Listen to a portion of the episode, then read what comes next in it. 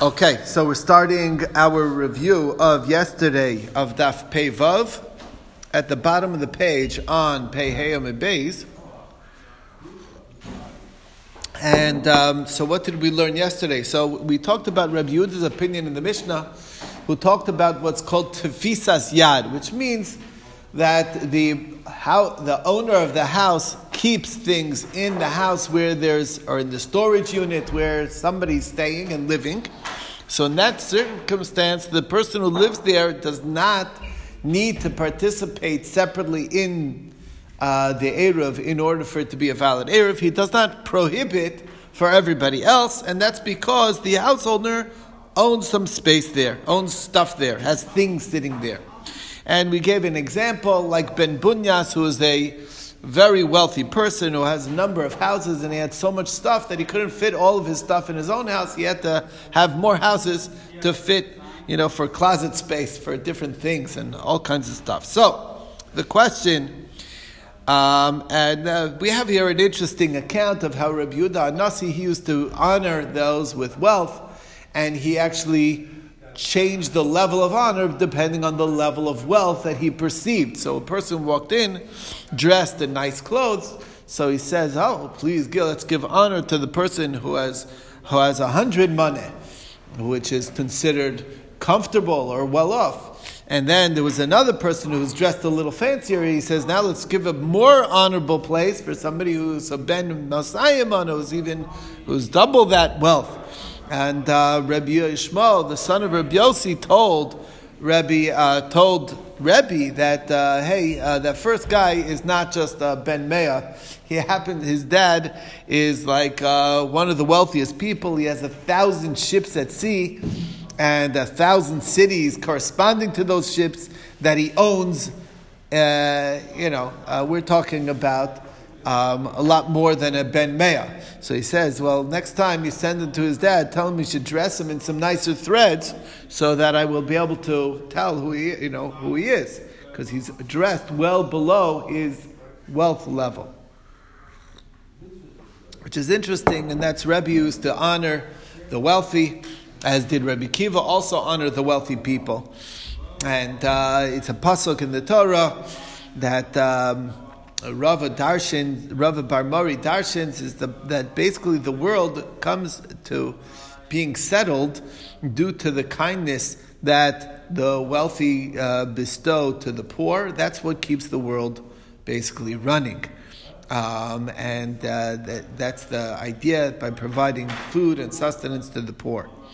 So Rabbi Barbachana said, though, that when we talk about things in people's houses that qualify as a tfisas yad, it's not all things. It's things that are muktzah, like a yated shel machresha. He's not moving it on Shabbos. But and that uh, we also saw Rav Nachman said um, that if it's nitel.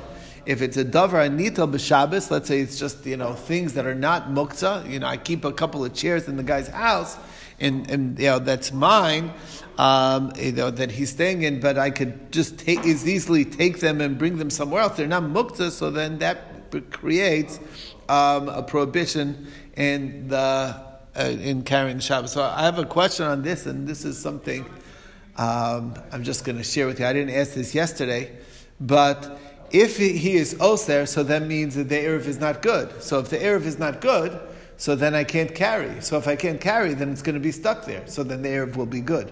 Okay. It's a little circular. Okay. I don't know. It's an interesting question.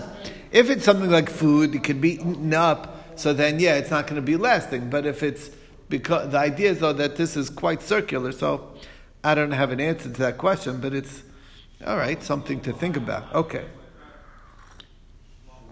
So, anyway, um, the Gemara gave um, um, and that's like giving a few examples, like tevel, untithed grain, or these large iron ba- iron uh, rods. All those things are not nitel b'Shabbos, so then they do not create prohibition. Okay, I'm talking about something that is not muktzah, but you can't, you know, it's not a consumable. So what do you do? So what are you going to do? You, if, if you say he's osir, so then I can't carry it. If I can't carry it, then it's stuck there. If it's stuck there, then whatever. Anyway, it's a little. It's a good question. No, you hear it. You hear. It. Okay. Okay. Anyway, brings us to the new Mishnah, talking about somebody uh, who goes traveling for Shabbos. He uh, and uh, the question is, does he need to still participate in the Erev even though he's not here? So we saw the Tanakama's opinion. Rameir says that it doesn't matter whether it's a Gentile or a Jew. It does. Um, they still prohibit until they part. Still, you, you, have to deal with them regardless whether they're going away for Shabbos or not. And Rabbi Yehuda says not true. They do not answer if they're gone for Shabbos. Then we saw Rabbi Yossi who says that it depends. For a non-Jew, a Gentile, you have to deal with him regardless whether he's there or, or he goes away. But for the Jew, once he goes away, then you don't have to worry about him. And the idea is, is that a Jew can't, once he's gone, he's gone. He's not coming back. And a Gentile, once he's gone, he may come back because he's not bound by Shabbos. And on that, we saw Reb Shimon, who actually agrees with Reb Yossi. He just takes it a step further. He says that really, if a person was has another house that he's staying, even in town, once he leaves, he's not coming back. Even though he can actually come back, he's already made his decision that he's spending Shabbos by his daughter. Even though she's in the neighboring community, that he could easily walk back um, uh, into this erev, and it might be you might think that it should be a problem. It's not a problem because it's here milibo. On that, Rav says the halacha follows Rav Shimon, but the example of a daughter is very specific because when a person goes to his daughter, then you can rest assured that he's going to stay with his daughter the whole Shabbos because he is definitely welcome in that house, as opposed to, and even if his son-in-law is not the happiest about it, and his son-in-law finds him annoying, so the son-in-law is just going to suck. Is that? I guess that's the nice way to say it. But the point is, he's going to he's going to just deal. Okay, yeah, that's it. But, but when it's the other way around, that he's going to his son and he's going to his beautiful daughter-in-law, so then it may not work out as well as he planned, and he may find himself out on the, he may he may find himself on the street and he has to go back home. So, and that's the idea that when the dog barks you can still come in. It doesn't mean you're not welcome. But when the, the, the female uh, barks, that's the Uh-oh, different that's story. Scary. That's much scarier. Then it's time to leave. And on that note, okay, so we got to the next Mishnah, which is the pit that's between the two courtyards. Um, um, that uh, basically you're not allowed to fill up from the pit, uh, from the well on Shabbos, unless you did something to fix it up. A mechitza that is 10 tvachim tall. It can be at the water level, it could be up top um, in the wall of the of the of the well. Um, that is the Shitas Tanakam. Rav Shem Gamliel. Um, uh, that was the Shita of the Tanakama. Rabbi Shem Gamliel says it's a machlokas. Beis Shammai says that it needs to be below. Beis says it needs to be above. And Rabbi Yehuda says, what do you need any of this? You have a mechitza, that's the wall for the dividing, dividing the two courtyards, that's running over the well. That's good enough. Why should uh, uh, you need an extra wall beyond that?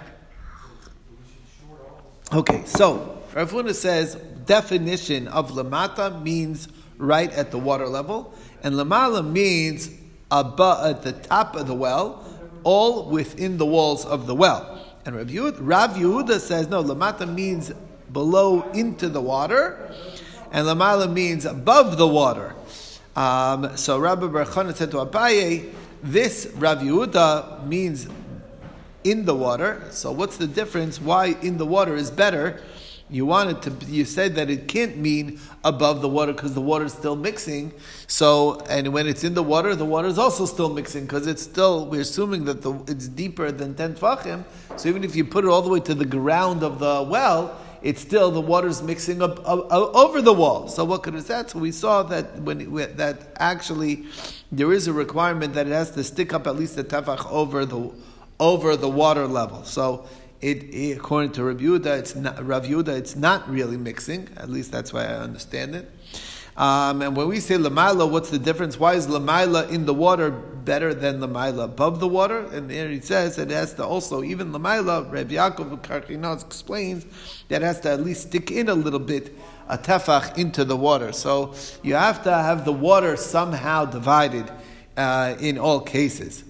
Okay, so now we saw that Rav Yehuda says that actually The same Rav Yehuda says that if you have a beam that's four tvachim wide, it's materis and a churva.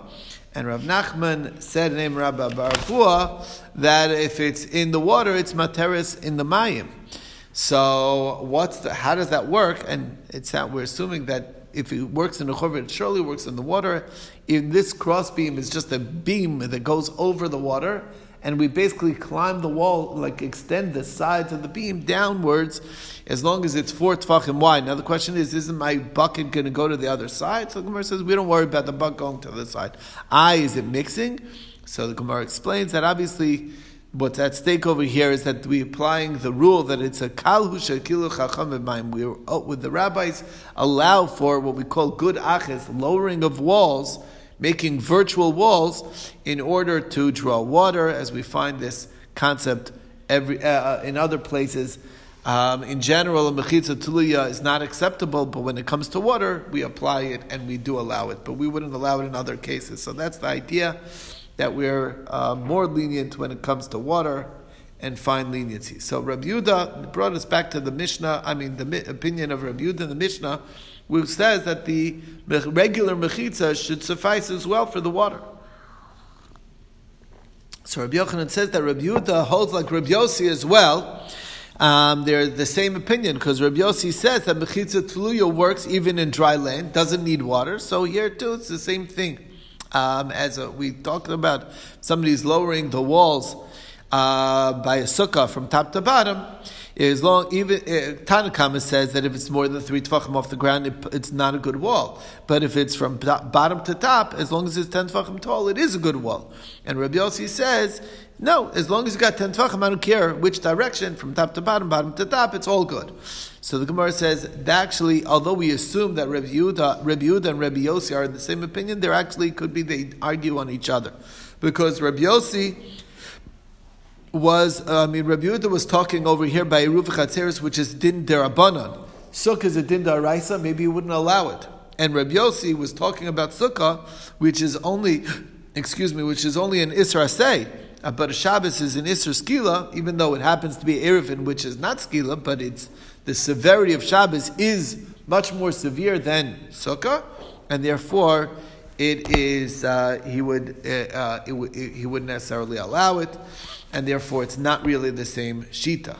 Next, we said, well, what was the story that happened in Tzipori, which was Shabbos related? You tell me Rabbi Yossi disagrees with Rabbi Yehuda when it comes to Erevin, because Shabbos is much more strict.